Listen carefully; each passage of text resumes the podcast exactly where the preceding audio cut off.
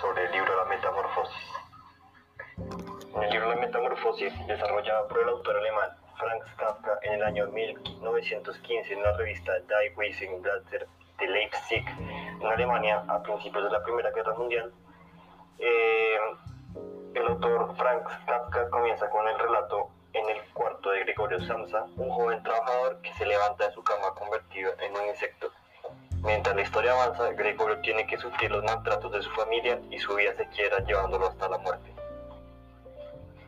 Ya teniendo esto en cuenta, este libro lo recomiendo muchísimo, ya que es un libro donde la simbología es algo muy especial y muy significativo para el autor, en donde cada, cada objeto, cada acción que pasa en el libro eh, tiene una simbología profunda y que tiene mucho peso en la sociedad.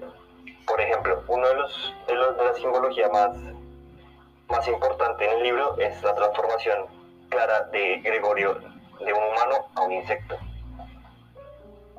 Para muchos puede simbolizar alguna enfermedad o discapacidad que, que el protagonista tiene en el libro, pero en realidad lo que yo pienso es que eso significa todo, todas las responsabilidades que Gregorio eh, tiene a lo largo del libro y durante su vida. Entonces, digamos, más o menos el autor nos explica que Gregorio Samsa es el sustento de la familia y de sus padres.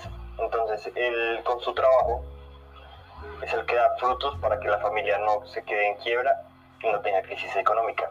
Entonces, esa transformación representa todo, todo ese cambio y todo ese, ese peso que lleva Gregorio en sus espaldas para mantener a su familia estable y viva.